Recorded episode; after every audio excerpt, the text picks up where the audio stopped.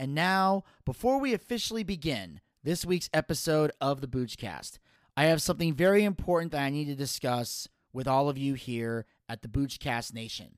As you know, for many years now, I have been affiliated with a wrestling company called Universal Championship Wrestling. And the company is run by a gentleman by the name of Ronnie Gossett.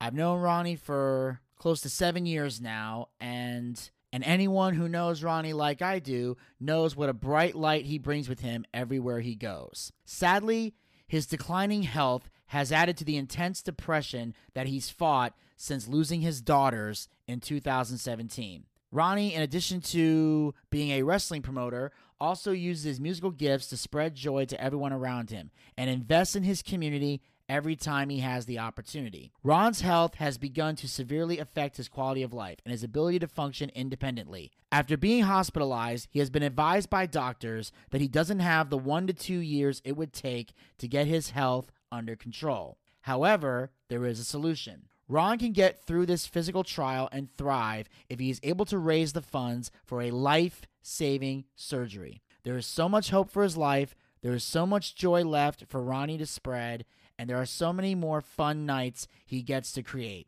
Fighting diabetes that is out of control, coupled with blood flow issues and coronary heart disease, has brought intense pain to Ronnie's life daily and made even the most simple tasks incredibly difficult.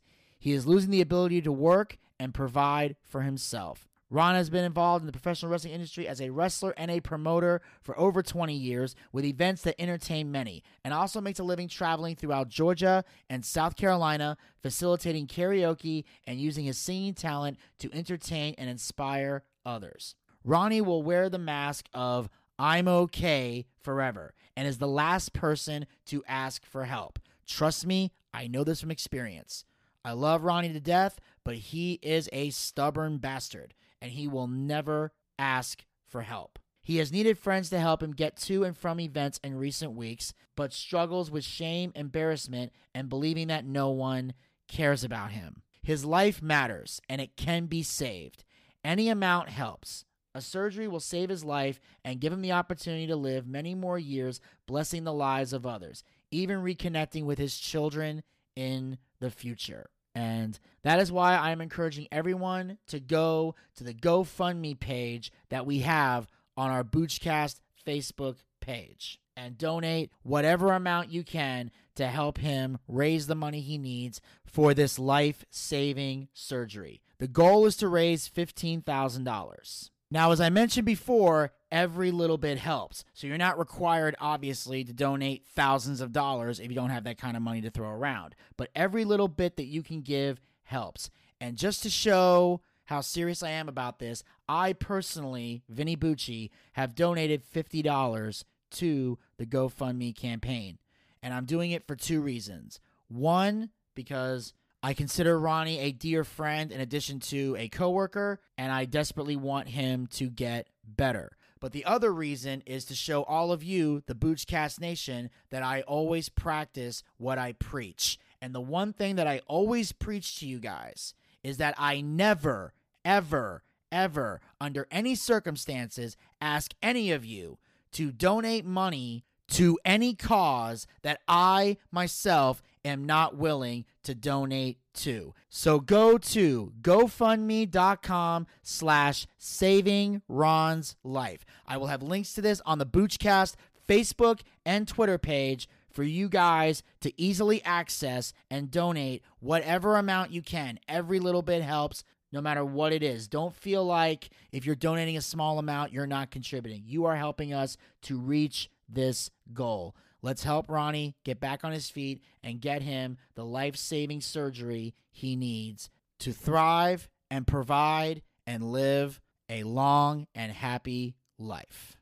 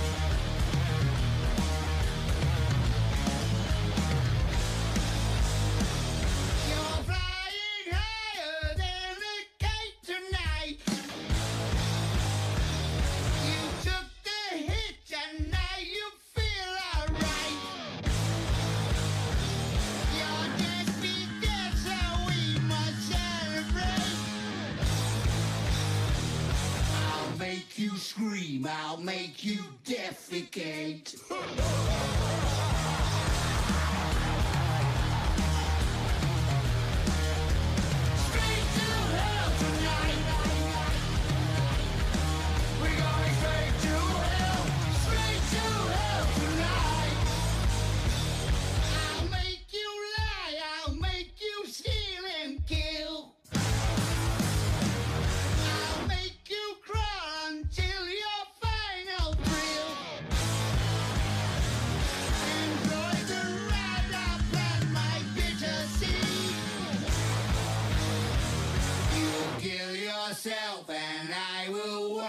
you bleed.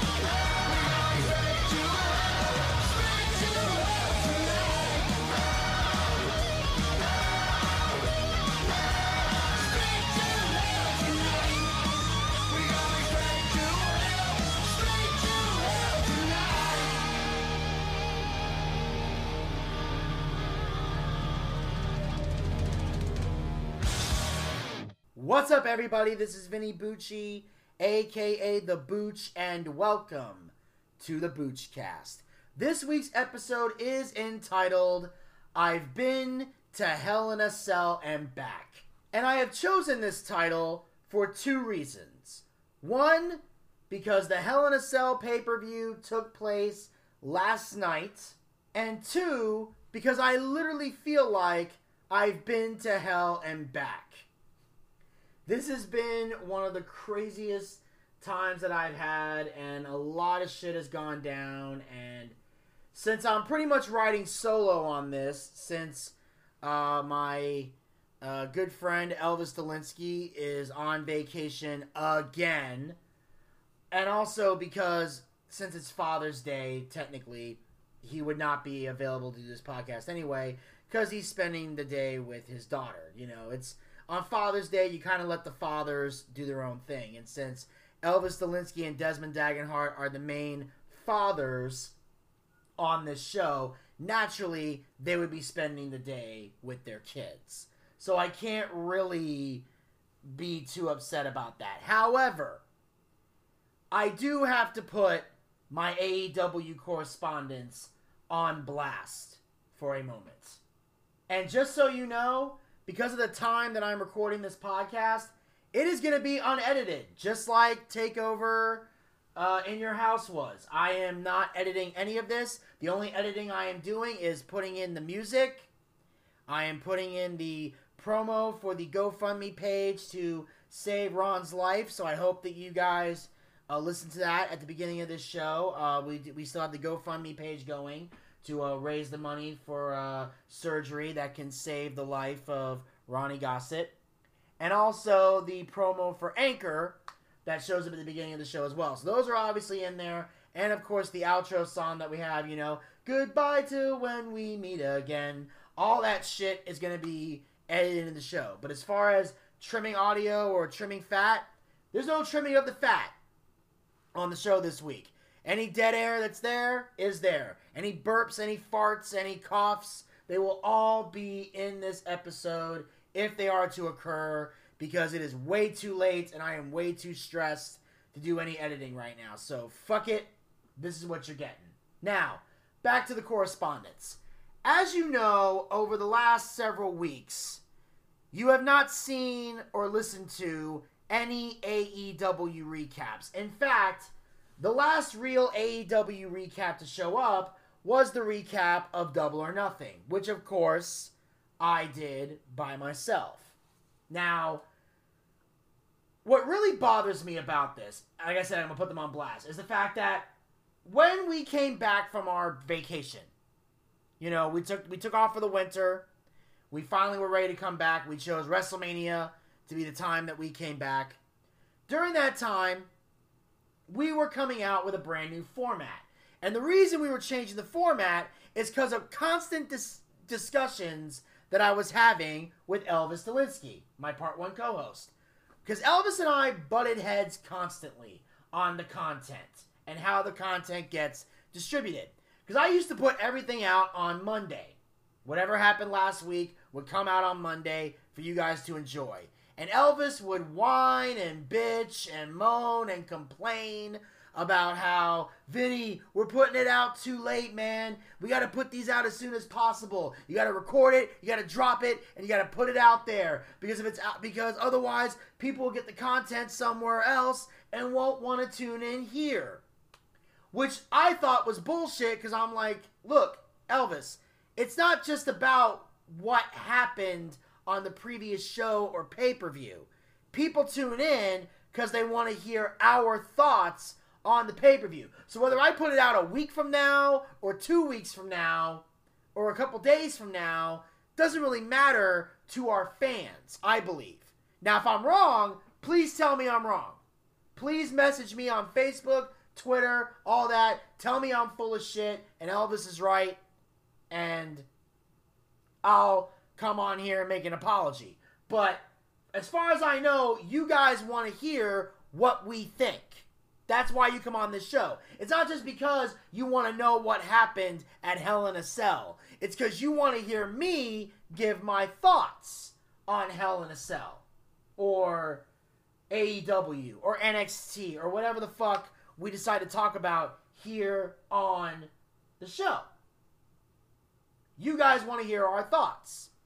But Elvis said we need to put it out sooner. And I said, well, Elvis, there's a problem. Now, keep in mind, at the time that we had this discussion, I was not aware that NXT was going to be moved to Tuesdays.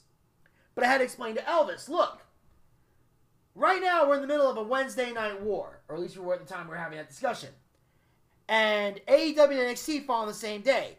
So for that to work, I have to watch both shows. So what I used to do back in the day is I watched AEW live on TNT, and then I would catch NXT later on the WWE Network. And Elvis and I would do the recap of AEW, usually on a Thursday, and then on Saturday or Sunday, usually on Sunday, John and I would knock out NXT, Mr. John Tumblin, the NXT correspondent. You know, we would knock those out. I would put them together on one track with the recap, put a little music in between, and distribute the show to you guys that way.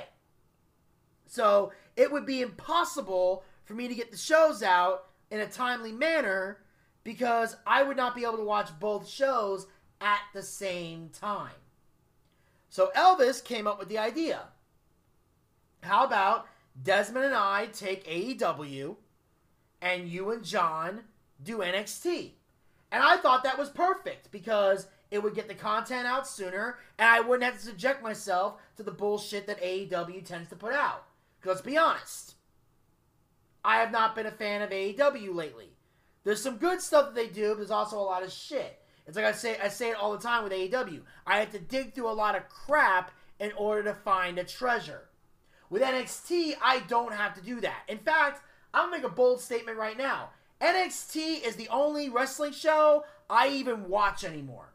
Everything else, I just catch the highlights. Raw, SmackDown, AEW, that's it. NXT is the only show that I watch from beginning to end. And it's not just because John and I recap it, it's because I genuinely love NXT. And I really do think it's the best wrestling out there right now. Now, I'm sure some Ring of Honor fans are going to come in here and disagree with me because apparently Ring of Honor is doing very well. I wouldn't know. I stopped watching Ring of Honor six years ago. But anyway, that's not the point. My point is, we come up with this format. Elvis pushes for it, and I give my approval. Because here's the thing about the Boochcast I value the opinion of my co hosts. Everybody that works here on the Boochcast, I value their input and I value their opinion, and I always take it into consideration and under advisement.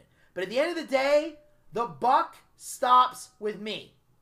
I have the final say on what comes out here. And if I think something is stupid, it ain't happening. If I think it's smart, we're going to use it. But if I put my foot down and say, no, we're not doing this, it ain't happening. Or if I say, yes, we're doing this, it's fucking happening. One way or a goddamn another. Why? Because this is the Booch cast. I am the Booch, and my word is law. So we go with this plan because I like it. Well, for some reason, Elvis and Desmond can't seem to get on the same fucking page. I turn the AEW recaps over to them. I put my trust and my faith in them. And in the beginning, everything was going good. They were on the same page. They were putting the recaps out. They were being entertaining. And it was great because the AEW fans didn't have to be subjected to me shitting all over the product. You had two people who love the product. One, Elvis, who loves it but can also see when AEW makes mistakes. And Desmond, who's so in love with AEW, he finds practically no flaws in anything. Because Desmond is a spot monkey junkie and he loves the spot monkey bullshit that AEW likes to distribute. Desmond's in love with AEW because that style of wrestling, he jizzes all over it. So these two start working together. All of a sudden, they start getting late with the episodes. Well, first of all, Desmond is barely on them. And Elvis, for some reason, either forgets to do it, or he's too fucking busy, or whatever the hell's going on, or he's got or he's got issues with family freaking the fuck out, or whatever. We've had problems with that behind the scenes, even just doing our segment. You know, it's just it, things got hectic right away, and Elvis was not getting the episodes out, or he was, or, or things were going wrong. So I'm just letting you know. Usually, if something's my fault, I'll take the blame, and I'll explain that. I'll explain what I mean by that in just a minute. But if you're wondering why there's no AEW recaps, why we haven't talked about the show, it's their fault. It's 100% their fucking fault. The problem is, you can't tell Elvis it's his fault because he's not on social media anymore. But if you want to go to Desmond and cuss him out, by all means, go ahead. But they're the reason this isn't happening because Elvis has hasn't been on top of things, and Desmond takes forever to watch AEW because he can't seem to watch it on Wednesday when it comes out. He has to save it on YouTube TV and fucking watch it later. Because apparently he's like, I have to get up early in the morning and I'm tired. Which I'm going to tell you something right now. And if any of my correspondents or co hosts are listening to this, or anybody that wants to potentially be part of the Boochcast team in the future, to quote my favorite wrestler on NXT, let me talk to you.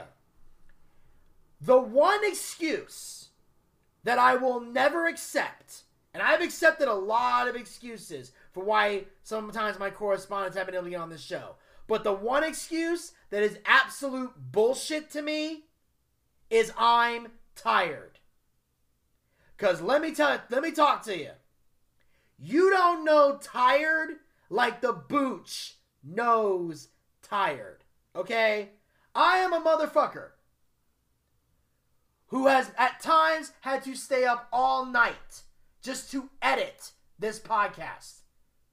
When I worked at Lowe's, There were times where I would literally be up till 3, 4 o'clock in the morning editing this podcast and getting it done. I would literally upload it to the internet and then have to hop in my car, go to Lowe's, and, st- and stand behind a cash register for eight hours with no sleep. I have done that. I am the same motherfucker who, when I first started working with AEW, had to sit in a truck or car with the UCW president, Ronnie Gossett, and drove around whatever town we were doing UCW show in, whether it was Griffin, whether it was Cobb County, whether it was fucking Jackson, whether it was Anderson or Greenville or Barnesville, wherever the fuck we were. I would have to drive around that town for 12 plus hours hanging fucking posters. My first four months with UCW, I had zero fucking sleep for four months. And I had one day off a fucking month. It was bullshit, but I went through it. And thank God I don't have to do that shit anymore. So you don't know tired like I know tired. No, I guarantee, I'm, I guarantee you, nobody on my show that I've worked with today, in the past, or in the future has gone through that type of shit that I've had to go through. So saying you're tired is bullshit to me. I will never, ever accept that as an excuse. And if I do, it's because I'm being very, very generous. But know in the back of my mind, I'm pissed the fuck off if you tell me you're tired. Fuck that. Other excuses I will accept. For example, John has had valid excuses for why he was not able to be part of some of the NXT recaps. For example, he's been in the process of moving into a new house. He so he's had to pack up his stuff. He's had days where he's had to go see the house or pack the house. He's also in the process of planning the wedding because I mentioned on the last NXT episode. Um, you know, uh, John's fiance wants him involved in the planning of the wedding. I still can't comprehend that shit, but it's happening because John and his fiance are getting married in October. So John's had reasons for why he couldn't be on the show. And there were times where he was ready, but it was my fault that we couldn't record because I had unexpected trips that I had to take. I would get off work, but then I would have to go over to Ronnie and Buff's house to talk business. Or one time I had to make a delivery, I delivered some sponsor sheets to Greenville, South Carolina. Because we got a UCW show coming up in Greenville on August 8th, and Ronnie needed the um, sponsor sheets because he was trying to get sponsors for the show. So I had to deliver a bunch of stuff, promotional stuff to him. And that ended up being a late night. So we have I, I've had a lot of work I had to do. So in those instances, I had to cancel on John. So the NXT stuff that came out recently that was late, that was my fault. And I will take responsibility for that. Because that is my fault. Completely. So John is not to blame for that. You know, but John has been busy with a lot of things. But my AEW guys, they're not giving me any excuses that are valid. I'm, I'm this is the this is the, these are the reasons why the AEW recap is not there. It's their fault. They're the ones to blame for why it's not coming out. And the more they keep dropping the ball, the more frustrated I get. But what really makes me angry about it, it's not even the fact that they're dropping the ball. Because I, I understand shit happens in life. What bothers me the most is that this whole entire thing was Elvis's idea. So when Elvis is pitching me an idea because he's talking about the importance of getting the episodes out as soon as possible, and he's not getting the episodes out as soon as possible, that kind of pisses me off. Because I changed the whole format mostly for him. Because he was telling me this is the right route to take and to put everything on a separate track because it would get more listens. So my thing is, if you're gonna pitch an idea to me to change the whole format of my fucking show, and I approve it, you better be on your p's and q's and get on the fucking ball. Cause if I'm gonna put my faith in you like that, you need to be able to deliver. So far, the AEW guys have not been delivering.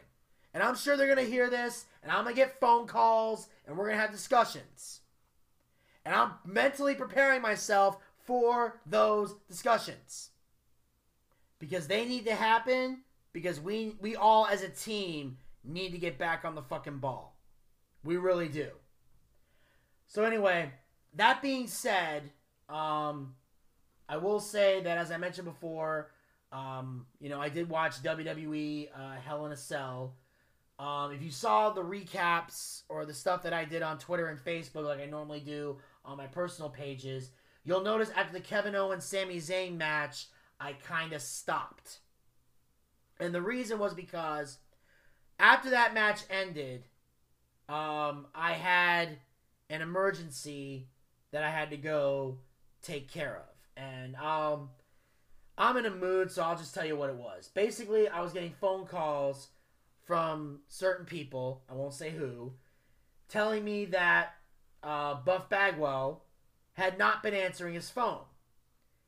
And with all the things about Buff Bagwell in the news now, you know, we talked about it previously on the show. You know, Buff told his side of the story to TMZ and also the flea market show we did yesterday. I mean, Saturday, I should say.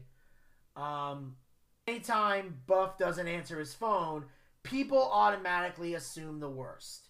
They assume he's either in jail or he's unconscious or, God forbid, he's dead. Like, everybody starts freaking out. So everybody's wigging out, and of course, because I'm his manager, everybody's calling me. So I had to, in the middle of the pay per view, keep in mind, I'm in my studio watching the pay per view.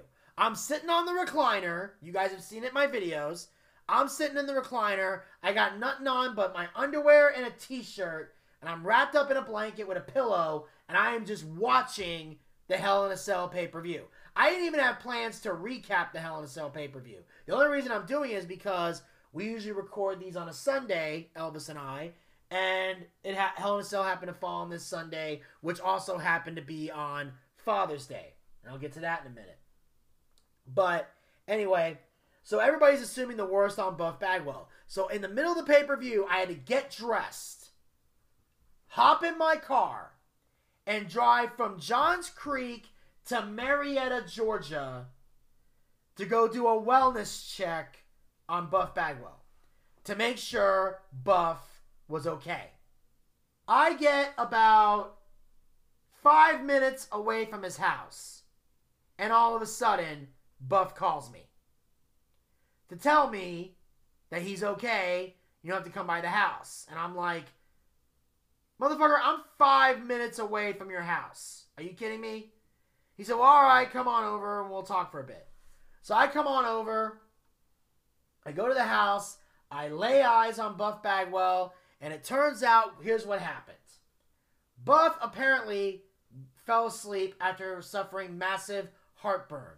He gone to O'Charlie's to get something to eat because he loves O'Charlie's. He comes home. You know, he starts getting really bad heartburn. At first, he thought it was something major. He was thinking about maybe having to go to the doctor or call 911. But then he took some Tums and everything subsided. He felt better. And he turned off his phone and he fell asleep. Because he usually shuts his phone off to let it charge while he sleeps. He took a little nap. Well, that nap turned into a three hour nap. And when he wakes up, he turns on his phone and sees all these messages. And then he calls a few people. Then he calls me. I come over. I put everybody on the phone that had called me. And Buff and I sit in that room together to reassure every single person that he is okay. And I meant to talk with Buff a little bit afterwards, but he had one conversation with somebody that lasted over an hour. And finally, about 55 minutes into it, I was like, I need to go home because I'm fucking tired and I got to get up early because I got uh, work in the morning. I got I got double work in the morning, so I had to fucking leave. So finally, I got in the car. I drove home, and now I'm sitting here talking to you guys after just getting back from that whole fiasco. Because I basically had to check on Buff. Because people asked me if I spoke to him, and I hadn't. The last time I spoke to Buff Bagwell was Saturday. We had we were at the Big D Flea Market in Dalton, Georgia. He was signing autographs, telling his side of the story on what went down on May 22nd. He was hanging out with fans. It was a great experience. Then we got booked for another gig after that. So we went out to lunch at Outback Steakhouse, and then we went to Fairmount for a show. Now, while we're at the steakhouse, he's talking to the other guy. And the funny thing was, Buff thought that where we were going was a wrestling show. So he was talking about how, you know, Buff does this thing during intermission where he gets in the ring and people line up to take a picture with him with his Polaroid camera and everything else. He charges usually $5 a picture, sometimes 10 depending on the event. But most of the time it's 5. So he's on the phone telling the guy, you know, don't say the word intermission. Just let me make him feel like it's part of the show. Hit my music, all this other stuff. And me and this guy, uh, Phil, that we were with, we both start laughing. Because Buff thinks he's going to a wrestling show. But what we were going to was an auction. So he's saying all this stuff that you would normally say at a wrestling show, but it's a fucking auction. And the guy on the phone is saying, okay, whatever, okay, cool, because he thinks Buff is joking. He wasn't joking. He thought this was a wrestling show. And Phil and I are laughing our asses off. He's like, and we're like, does he know this is an auction? And they're like, no. And I was like, uh, you gonna tell him? I said, nah, let's let him figure it out. So I decided to pull a rib on Buff Bagwell and just let him think he's going to a wrestling show. So we hop in the car, we go to the show, we get there, and we finally realize it's a fucking auction. And the look on Buff's face is priceless. Because this thing is packed. There's like 150 people in here. We got this little table that we're both sitting at where people can get autographs and pictures. And to top it all off, the guy running the auction looks like a cast member on my 600 pound life.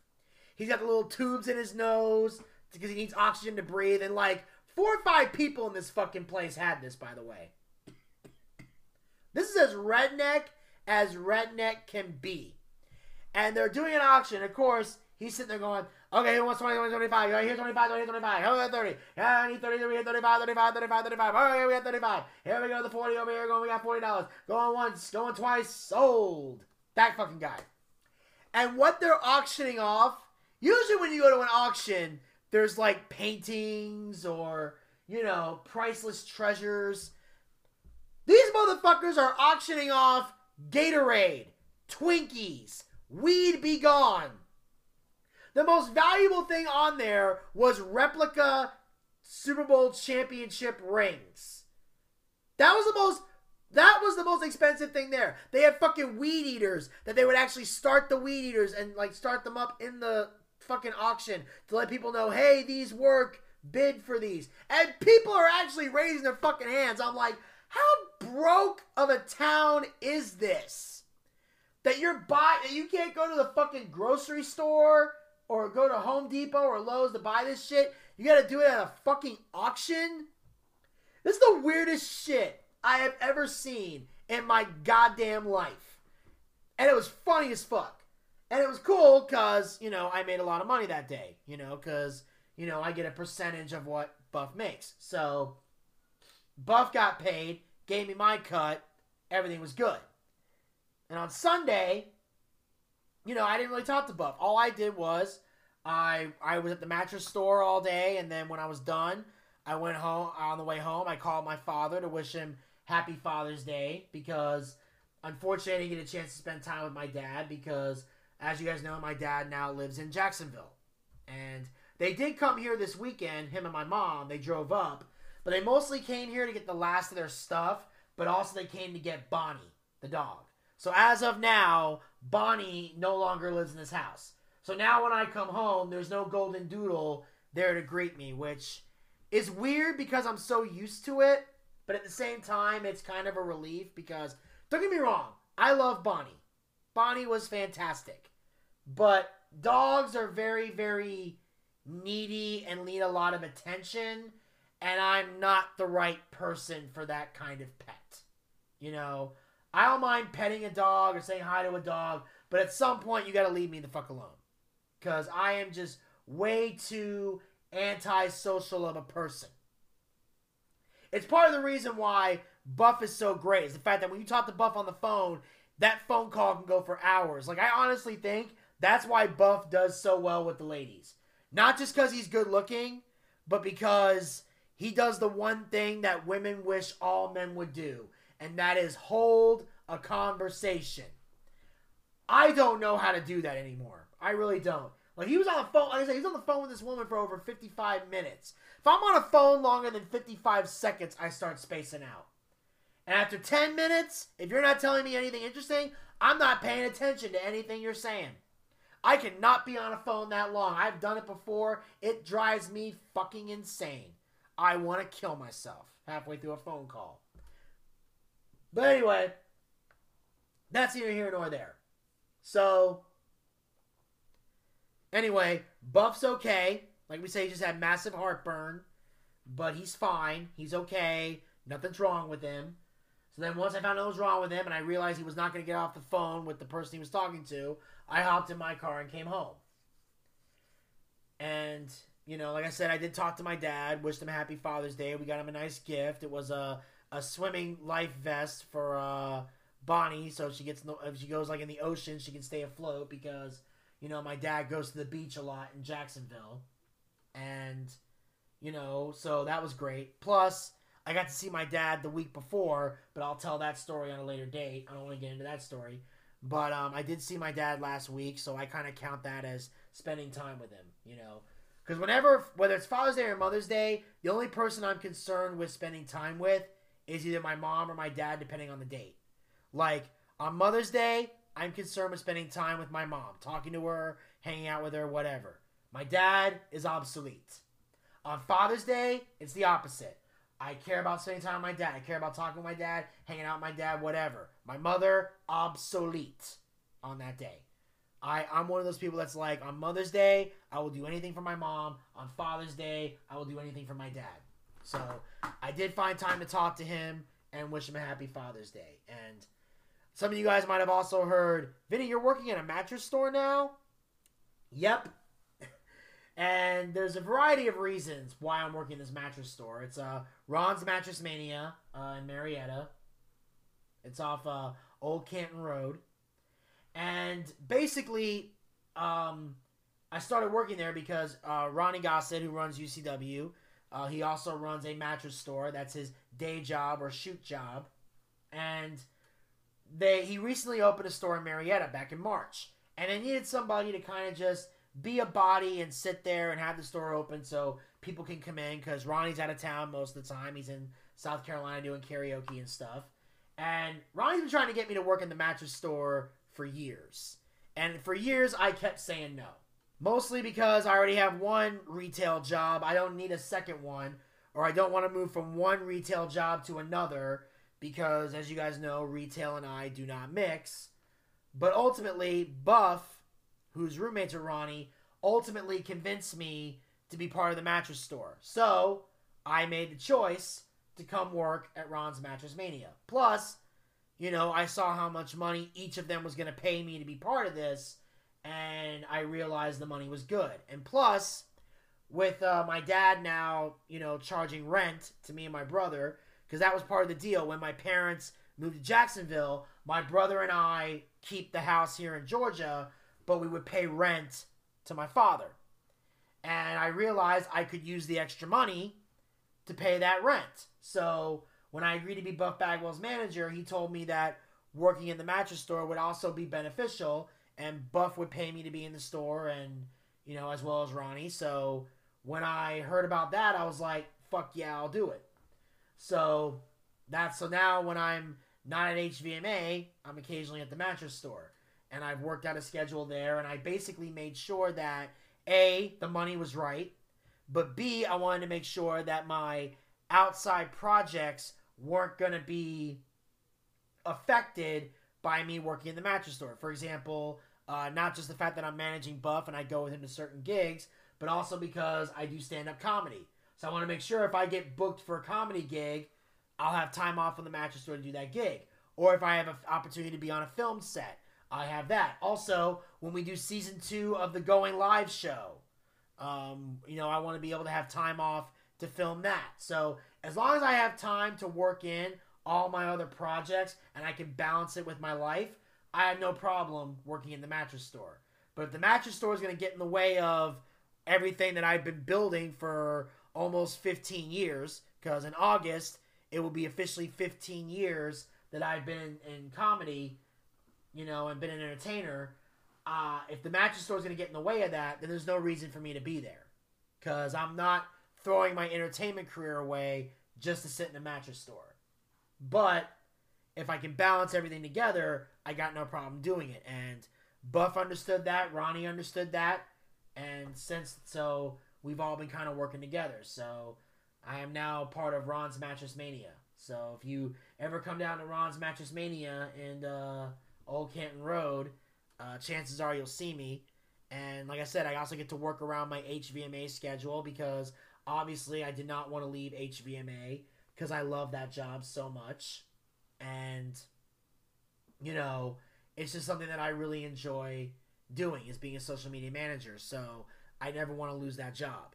In fact, there's only two ways that I will ever leave HVMA. One, if my boss fires me, which I don't see happening ever.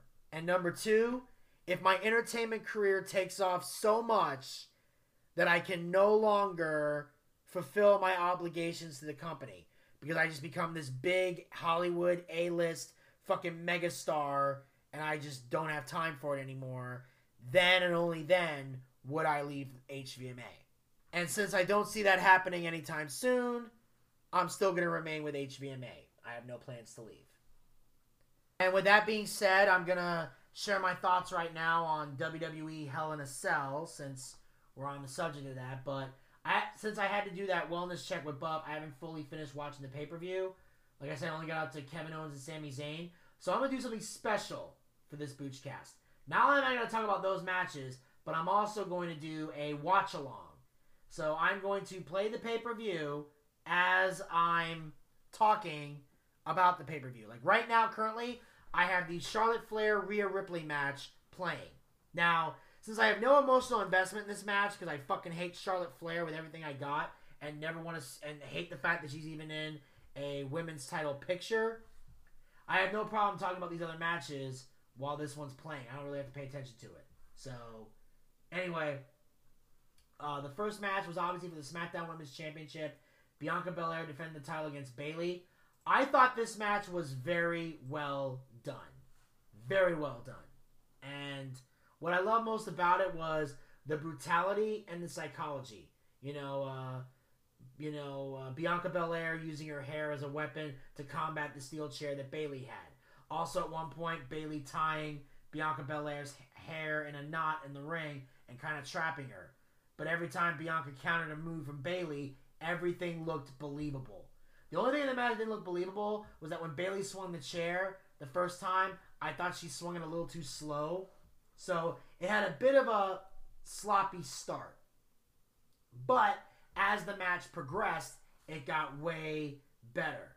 Now, they did go a little bit overboard with the false finishes, but it was still a great match, especially when Bianca hit the KOD on the ladder for the pinfall.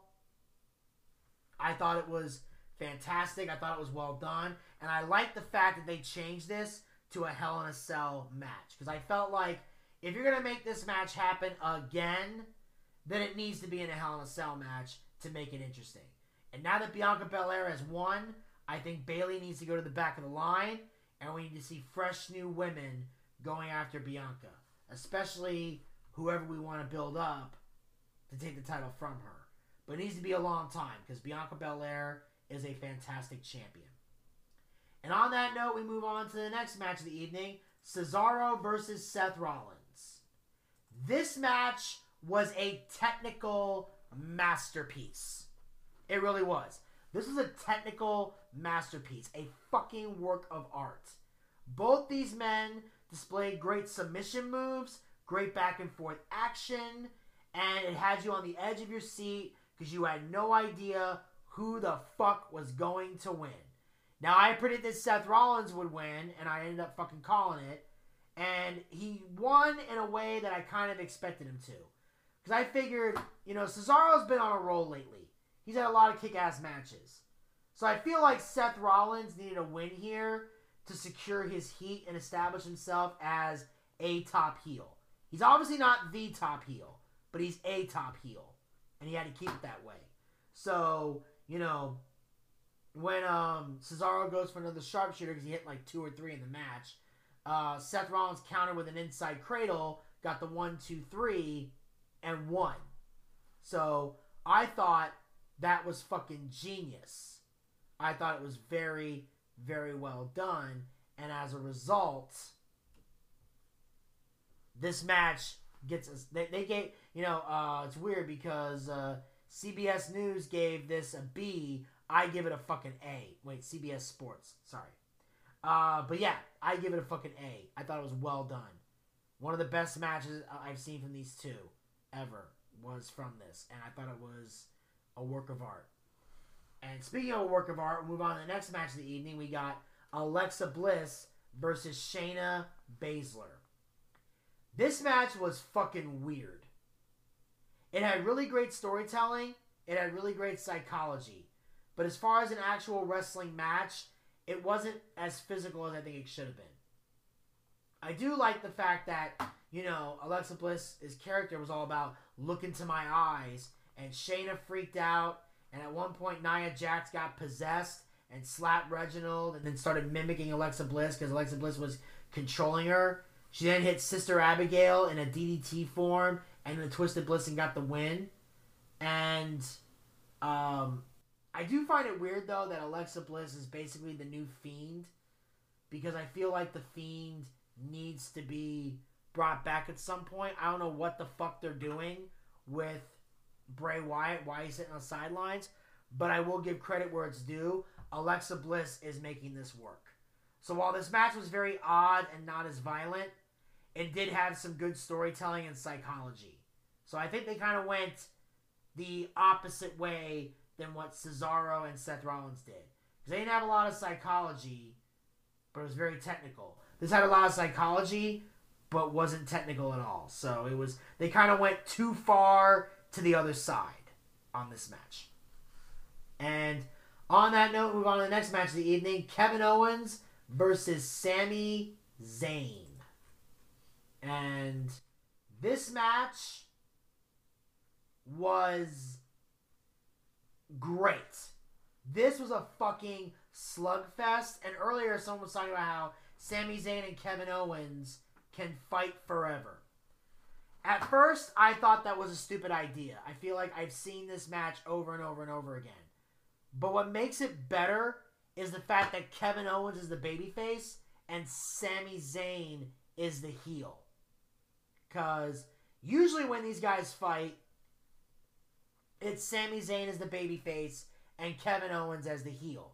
And that's the way it's been since Kevin Owens debuted in NXT.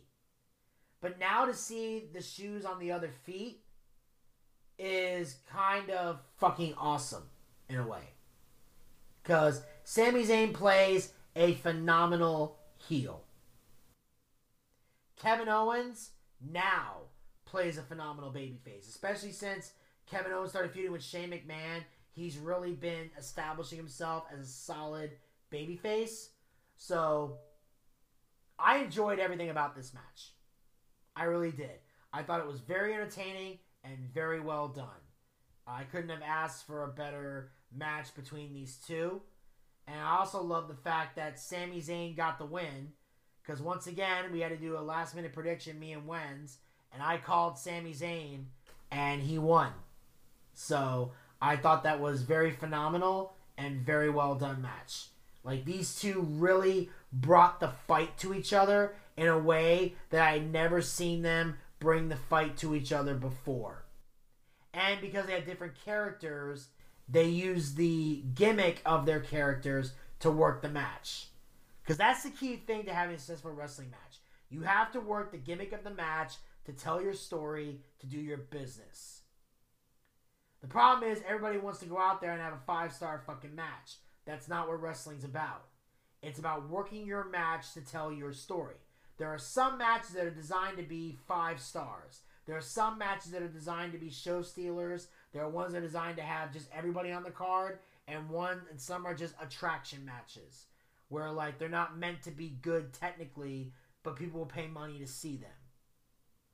And we saw a little bit of all of that in this match and in this overall show. And I thought just bravo to both these guys. There wasn't a lot of fuckery. There didn't need to be a lot of fuckery. And Sami Zayn just won. So now the big question is is this feud going to end? Or is Sami Zayn still going to bitch about conspiracy theories? Well, time will tell, but either way, this is enjoyable. And now, ladies and gentlemen, it is time for the main event of the evening for the WWE Championship. Bobby Lashley defends the title against Drew McIntyre. Now, as I mentioned before, I started recapping Hell in a Cell. I started watching the matches that I missed because I missed two matches live because I had to do that wellness check, and that was um, Rhea Ripley and Charlotte Flair and Bobby Lashley versus Drew McIntyre. So Rhea Ripley and Charlotte Flair basically played as I talked about those matches, and so now I'll talk about that match real quick as we get the entrances to the main event, and that is Rhea Ripley versus Charlotte Flair for the Raw Women's Championship. Rhea Ripley defends the title against Charlotte Flair. As I mentioned before, I didn't give a fuck about this match. I mean, yeah, I guess the match was decent, but like I said, you put Charlotte Flair in a title match, you've already lost my interest. And of course, um, Ripley pulls herself through the bottom rope to the floor to escape. She pulled off the top of the commentary table and hit Flair with it, resulting in a disqualification and allowing Ripley to retain her title. Now, from an analyst standpoint, taking my personal feelings out of the equation, I'm not happy with that finish because I've mentioned this before over and over again. I don't like disqualifications or countouts during a pay per view. If you want to do it on Raw, if you want to do it on SmackDown, have at it. But I do not like disqualifications or countouts during a pay per view. And what really makes me mad about it is the fact that because this ended in a disqualification, Charlotte Flair is going to try to get another title shot. Either at Money in the Bank next month, or she might enter herself in the Money in the Bank ladder match to try to win the briefcase. And I swear to God, if she wins the briefcase, the women's briefcase, I'm to shit a fucking brick and lose my fucking mind. I can't remember if Charlotte Flair has had the briefcase or not. I don't think she's had it. I definitely don't think she deserves it. But I'm worried it's to come down to that. Because the only good thing about Charlotte Flair getting another women's title shot is at least she won't be in the Money in the Bank ladder match. But I don't want to see Charlotte Flair in a fucking title match or Money in the Bank ladder match. Anything that involves her getting a belt around her waist, I don't want to fucking see it. So you already lose my interest right there. But I will say, from a personal standpoint, I love the disqualification because, like I said before, whatever gets Charlotte Flair away from the title, I'll fucking take it. So, on a personal level, for me, now bringing my feelings in the equation, I'm perfectly fine with the disqualification because at least Charlotte Flair doesn't leave with the belt.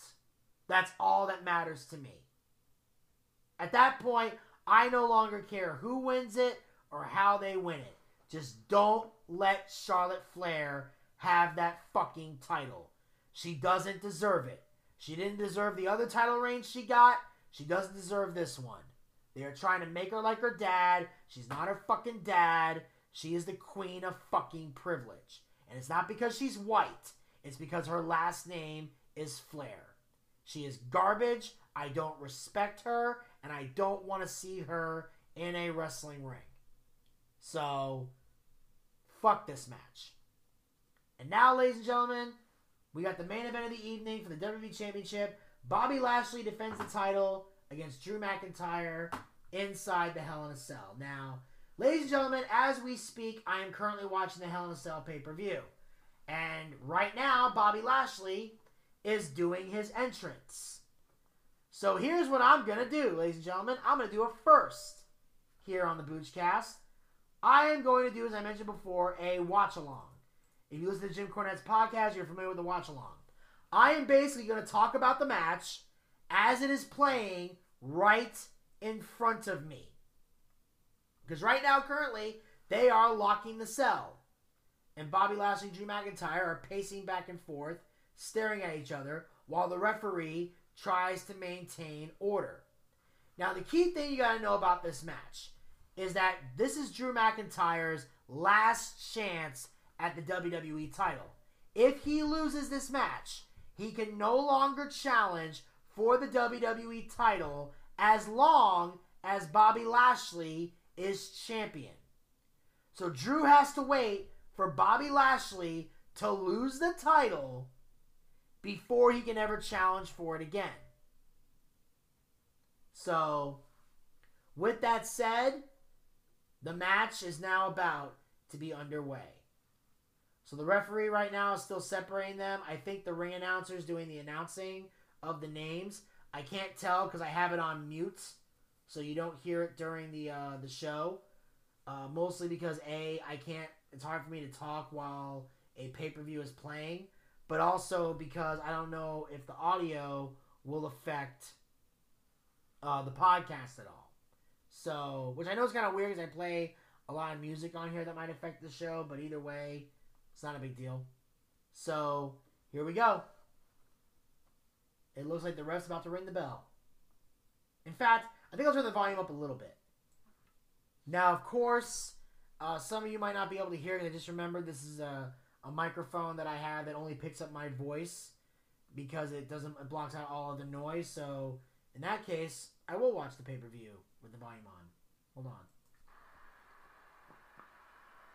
So here we go. Intensity in the eyes of the champion. Okay, I'm kind of turning the volume up now, so you might be able to hear some of this. Bobby Lashley goes outside the ring. Drew McIntyre follows him.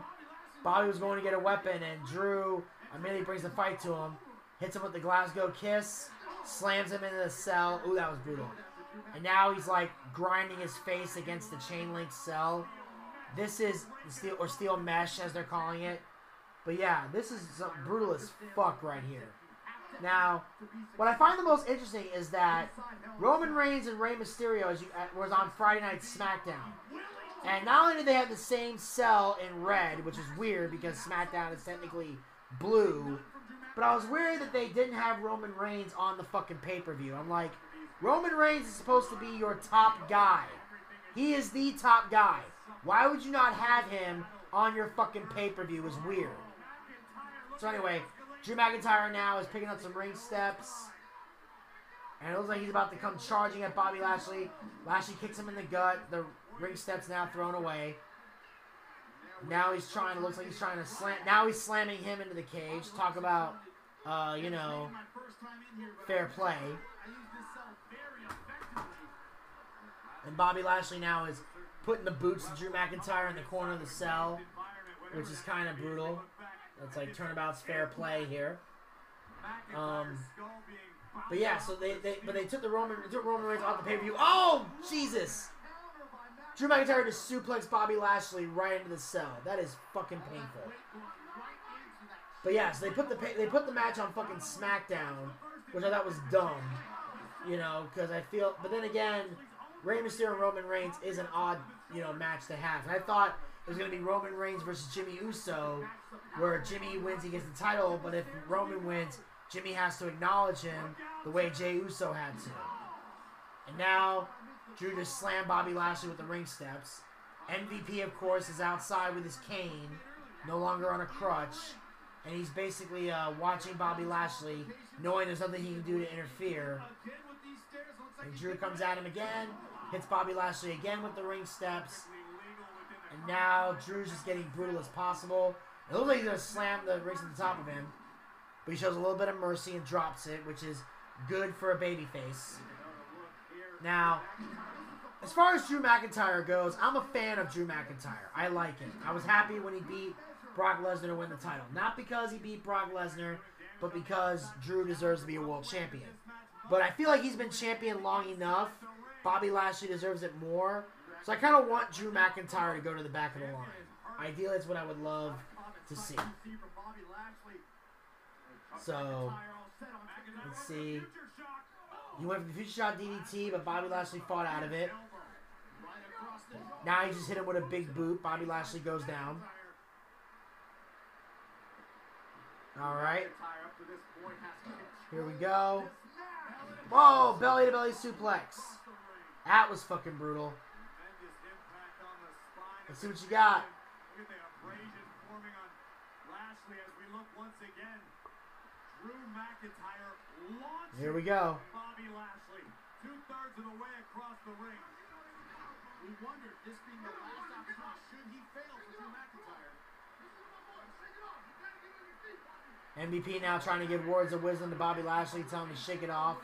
Drew McIntyre with the kendo stick, and he just whacks him in the back with it. He trying to offer some advice Now- on the outside. He's picking him up.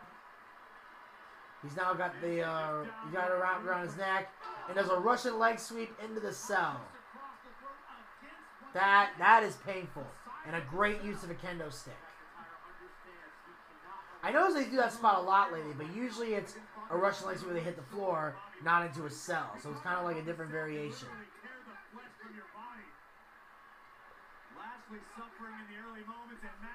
Okay. Drew McIntyre now has a table. Are you kidding He's looking to set a table up against the cell. Up against that chain link fence. Limited only by the confines But what's weird is he's setting the, the table up to face one way, and Bobby Lashley is on a whole other different side. And now MVP, it looks like he slid Bobby Lashley the cane, and now he's beating the shit out of Drew with it. MVP seems to be able to walk around with it okay, so the question is, does he really need the cane, or can he walk short distances wh- and need the cane for longer distances? Because, for example, Buff Bagwell has been walking on a crutch, but lately Buff's been able to get around the house without the crutch. He can walk for a little bit, but eventually there reaches a point where he does eventually need the crutch because his, his knee will give out on him first goes Drew McIntyre. By the way, you hear me yawning? It's not because the match is boring. It's because currently at the time I'm recording this, it's 1:41 in the fucking morning. So naturally I'm tired as fuck. Because now I'm working like three jobs and I had to do a late night, you know, wellness check. So I'm tired as fuck watching this. But I'm trying my best to keep up with it. So right now they're on top of the ring steps outside the ring. Bobby Lashley's going for a suplex. Drew fights out of it, slams Bobby into the ring post. Back first. Now he's picking him up, and it looks like he's going for. Oh shit, he's going for. Oh! It's like a variation of white noise, like a. It's like a white noise slash Samoan drop onto the steps. McIntyre's longtime friend and rival Sheamus' white noise on the stairs. Oh no, it was white noise. It was just white noise. Because we know Drew McIntyre and Sheamus are friends, so that kind of works.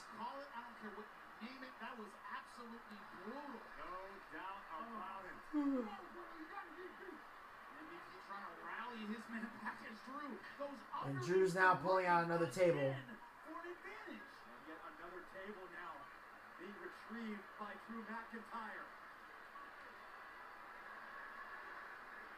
Scottish Warrior once again introducing a little lumber into this one. The cage He's setting on the table now.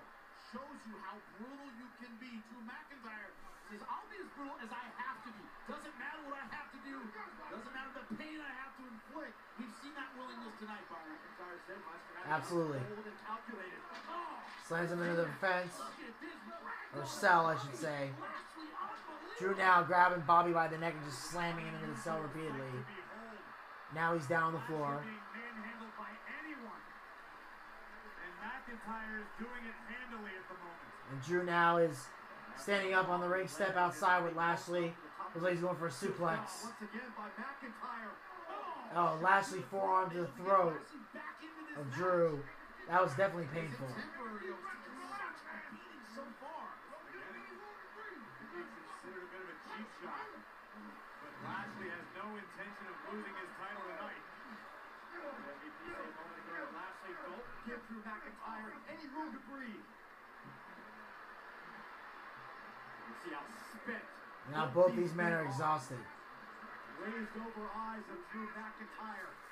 Still at the mercy of the WWE Champion. What we have to put to bed tonight in this match is any word like cheap shot or cheat. It's all legal. No disqualifications. All right, he throws Drew into the cell. Drew bounces off the cell, hits a clothesline on Lashley. That's definitely a new one. I've never seen that before. Definitely never seen that before. That was definitely new. Definitely new. Definitely new. Definitely new. Definitely new move. Definitely new move. seen a scarier sight than this. A Drew McIntyre who seems to be feeling his offense. Oh my God! McIntyre's feeling his own offense and seemingly Now he's bouncing his head up the steel steps. ricocheted off the cell and flattened the champion. Look, no regrets if you're Drew McIntyre. McIntyre's got to be reminding himself, if I don't deliver, it's back to the, the end of the line. And he asked this for a reason. Oh, oh. McIntyre just now saying, Drew's now throwing in a bunch of steel chairs into the ring. To add to the party. Are you kidding me? Why Been there, done that with this spot. Not as many as you want. Anything goes. I've been You here. got about three in there. I'm used to this. He's asking Bobby Lashley right now, how far are you willing to go? What are you willing to endure? She's ready to set up some pain right now on a Now he's got a steel chair set up in the corner. Under that chair between the Oh! off the middle rope. counter elbow to a, a running Drew McIntyre. Elbow caught McIntyre right between the eyes. Drew answers with one of his own and no way. No. This Now is he's got some him. real power by the challenger. Are you kidding What me? he's doing? Whoa! Onto the steel chair. Look, he did an Alabama slam on the steel chair. Got him on his back. Oh! That was a close two count. And the title would have changed hands. The last minute kick out by Bobby Lashley. Look how calm. and That was a great kick out. To It really looked like Drew was gonna win that. About this in previous matches, to get emotional the right? He gets frustrated. We're not seeing that. Are, we seeing more cold and more ruthless Drew McIntyre? Oh yeah, he's definitely cold and ruthless. This bastard with the steel chair. Like I say, he's in desperation mode. on the spine of the champion. Drew McIntyre is taking time to simply enjoy the infliction of punishment on the almighty WWE champion. Drew McIntyre's now going to the top rope. With the steel chair.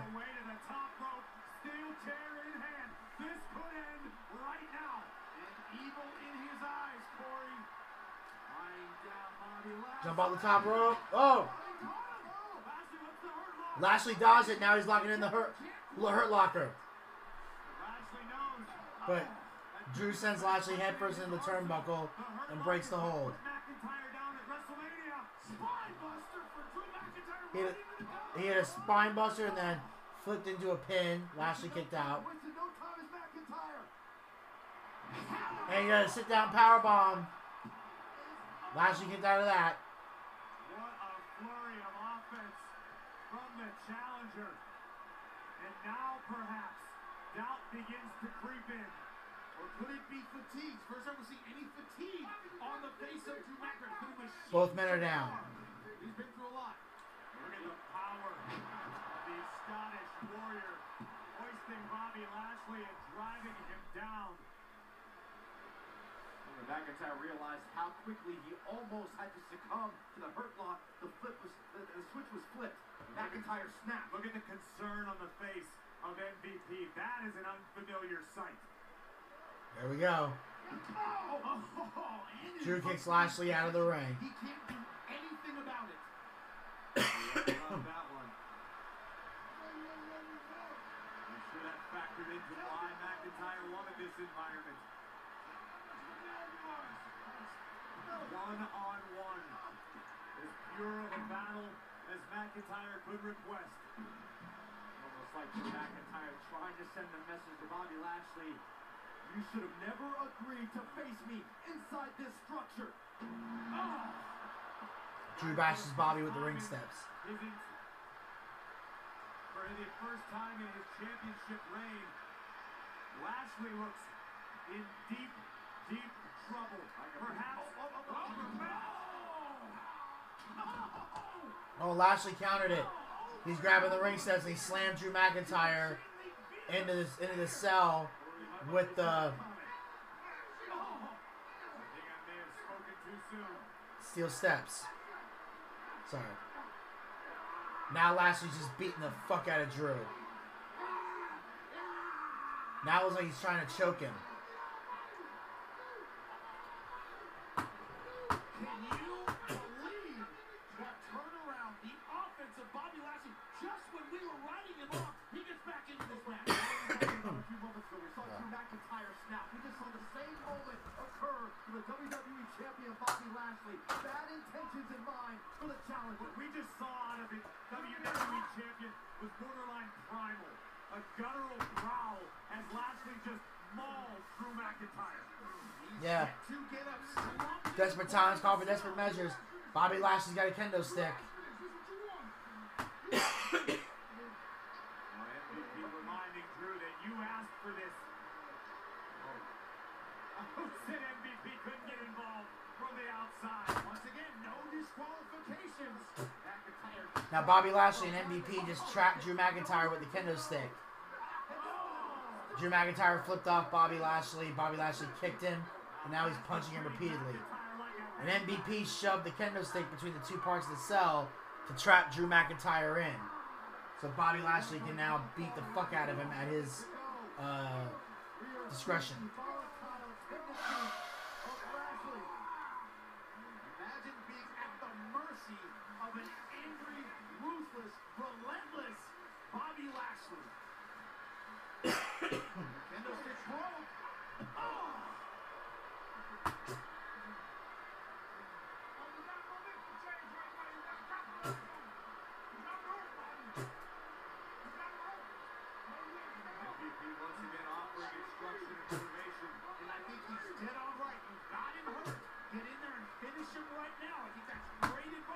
Let's do it. Come on, Lashley. on the chances of Drew McIntyre regaining the WWE title. And also, Bobby Lashley has taken so much. What else can Drew McIntyre do to him? He took a hellacious beating and is right now giving it back. Unreal. Lashley setting the chair up. McIntyre's asking himself those very same questions, Jimmy. The almighty Drew's now trying to get up. WWE champion living up to his. Bobby Lashley picks him up. No. Just boom. Does like a flatliner move. And sends him face first into the chair. Even though technically his face never really hit the chair. His arms did. But it was obvious his face didn't touch the chair. That's what I thought was weird. One more time. I think Lashley's trying to, you know, do it. Set up to go face first. Oh! There we go. That one looked more realistic. Still, he had his hands in the way to block the shot. But at least this one actually looked believable from the camera angle. Look at this impact. Skull first into the steel chair. Because that first one was definitely a botch. Barely moved since. Lashley looking for his exclamation point. This isn't about an exclamation point, Saxton. This is about insurance. Lashley cannot stand Drew McIntyre, but respects his will as a competitor. Lashley knows it's going to take more to keep Drew down. Right now, Lashley trying to beat And Lashley's willing to do whatever it takes. Drew McIntyre. You talk about the will of Drew McIntyre. Oh, he just smacked him in the face with a kendo stick.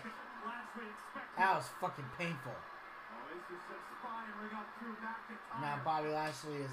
Oh, Drew just grabbed the kendo stick, wrapped it around his arm, and then hit the Glasgow kiss. And then hit him in the ridge of the chair. Caused some in the eye of the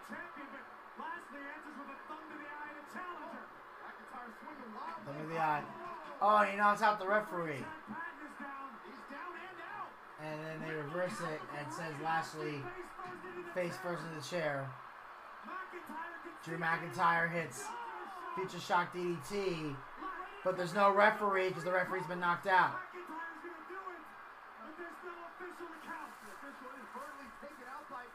That's the craziest part when there's no referee.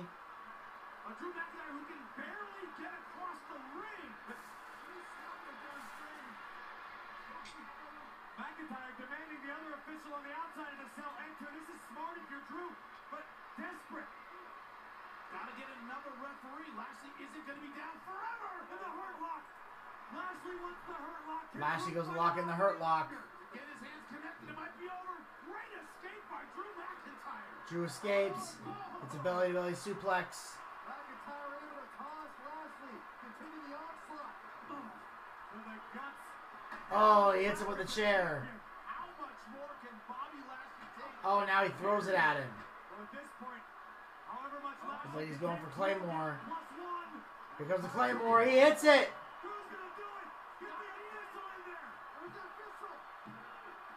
And MVP, MVP got in the cell because they had another. They had they had to bring in another referee, so they had to unlock the cell. So now MVP comes in to interfere. That's perfect. That's perfect. I love it. Bobby Lashley can win while getting his heat. McIntyre's beside himself. And they had to do some dirty tactic to get him to cheat. He's now locked in. Oh no. But now the cell's locked. MVP's inside. So now Drew wants to kill him.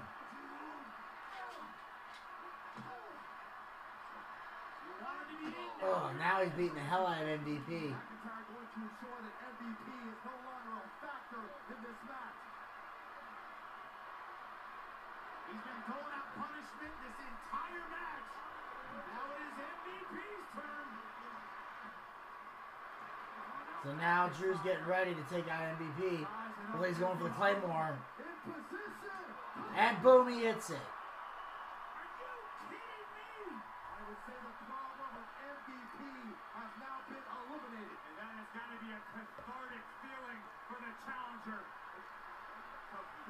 One more problem, one more obstacle on his path to the title. Drew McIntyre wanted this match. Now he wants MVP out of it right now he's trying to get rid of MVP so he can't interfere anymore.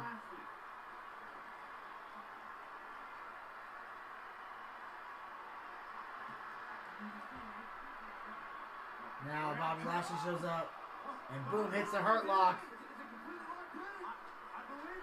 And now Drew McIntyre's trying to shove Lashley against the cell in the hopes of breaking the hold.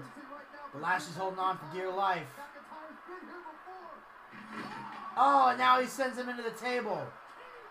So Drew basically leaned backwards and fell through the table. Whatever it takes to survive. Both men look out. The only option Drew McIntyre had to break that football. Sacrificing himself, crashing through the table.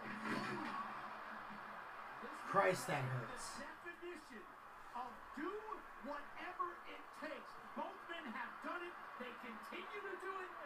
Who has anything left? How much is left in the heart of Drew McIntyre right now? That's the burning question.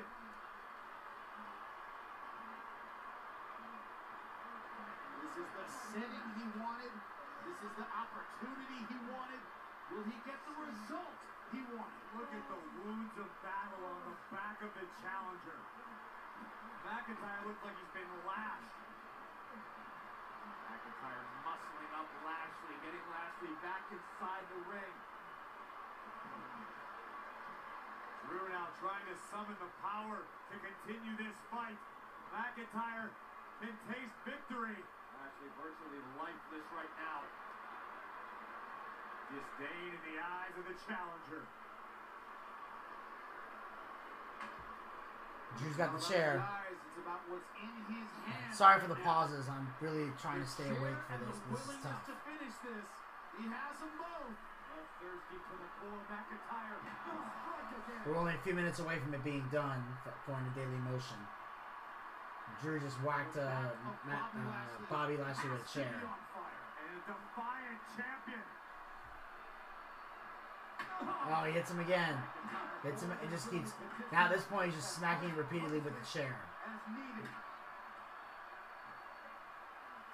All the frustrations of losing his title, not being able to get a one-on-one with Bobby Lashley. I know that look. I know. Look in the face of Drew McIntyre. McIntyre set. He's going for the move. His WWE title. Oh, Bobby Lashley drops down and misses the kick. In the ring now, but Lashley able to avoid the claymore. McIntyre's got to regroup in a hurry. Just enough in Bobby Lashley to get out of the way when he needed it. But can he capitalize? That's what he's doing. Buckle strut and Oh, he just choke slammed him through a table. Yep. Couldn't have said it better myself, Corey. Off the apron through a table. Your circumstances can change Hell in a It just goes to show you who the hell the WWE champion is. The almighty Bobby Lashley. The man is not human. Look at this power. Driving Drew McIntyre from the apron through a table to the floor. And it is looking very, very good for the champion now. Uh, we're talking a, a minute ago. It seemed Lashley was done for. What Almighty means? Strength without ending. That's what Bobby Lashley apparently has. You didn't believe it before, you believe it now. Yeah. Drew McIntyre, who is lifeless Yeah, Drew basically can barely get up. as the WWE Bobby Lashley is right now trying to psych himself up to win. As long as there is breath in the lungs of the Scottish Warrior, Drew McIntyre will still fight. McIntyre Here we go. trying to reach for whatever is left in the tank. A seething WWE champion Bobby Lashley. Eyes locked on the challenger. Oh! Shoulder first, nobody home for the spear. Backslide by the challenger, and down! Oh! Ah. Looked like it was over right there. It's not enough. There's the Glasgow kiss again. champion yet again. Now it looks like he's going for another This has been Claymore, Back and forth. But he's not. Instead, he's going for some type of Make a future little shot. shot DDT. Hits it. Hits it. Right to the top of the head of the champion Bobby Lashley. McIntyre wants insurance. Drew wants to make absolutely certain that the champion will go down and not get back up again. Only one way to do that. McIntyre, will this attempt work? Wow. MVP again.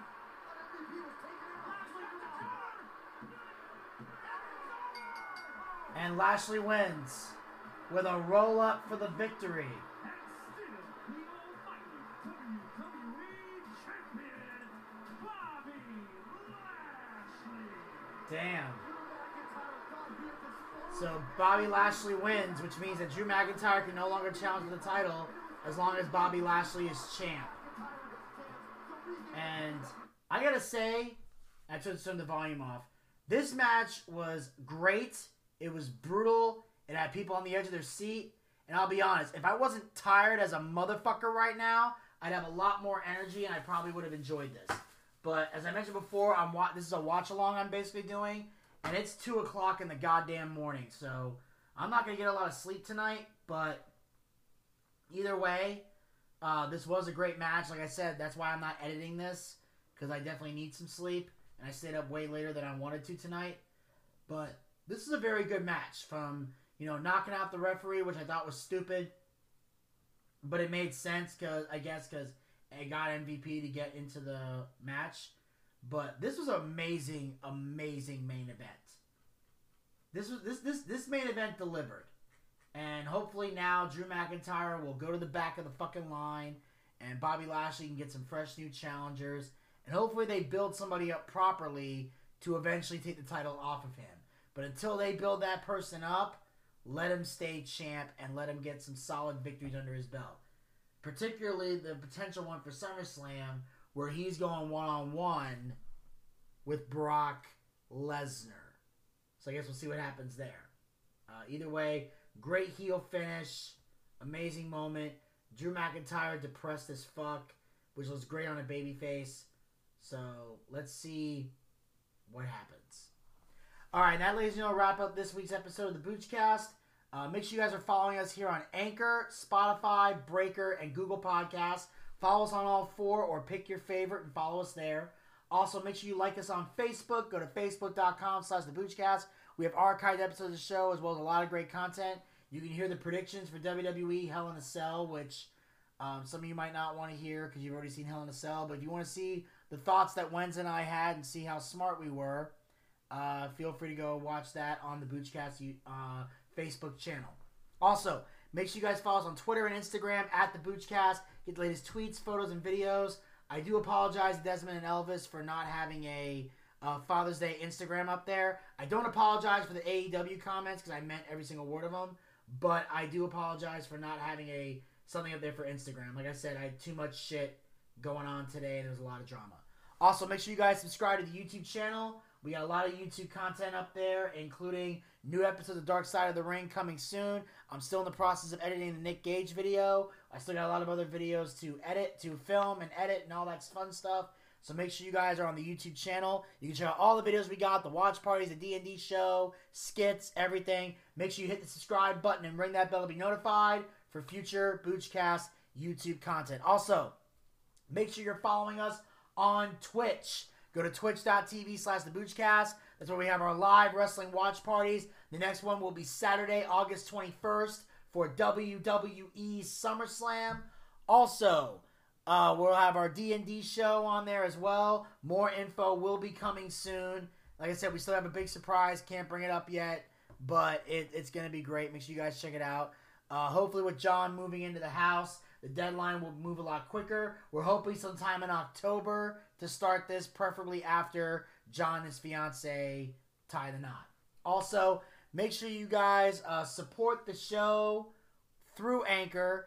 Go to anchor.fm slash the slash support and become a supporter of the show.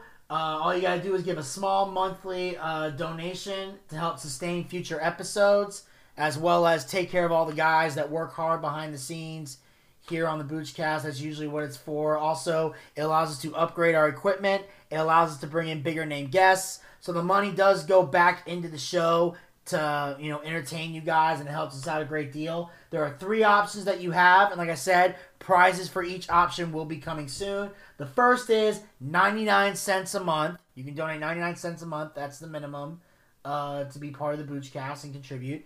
Also, you can have the option of doing $4.99 a month, basically the same price as a Peacock subscription. And the final tier is $9.99, which is the same price as the WWE Network uh, subscription. So pick the one you want, support the show. We greatly appreciate it. There's no pressure to do so, but if you can, it would be fantastic. You can use a credit card or GPay. Pick the one you like, support the show, help us keep it going, and let us give you guys a great show every week. And until next time, this is Vinny Bucci, aka The Booch, saying keep on living life and take care. This has been the Boochcast. I'll talk to you guys next time. Until then, pizza, baby! Well, I see by the clock on a wall that it's time to bid you one and all goodbye. Goodbye. So long. So long. Farewell. Farewell. Adieu. Adieu. Be good. Stay well. Bye bye. Keep warm. Relax. At ease. Take care. Stay loose. Adieu, mon vieux. À la prochaine. Goodbye till when we meet again.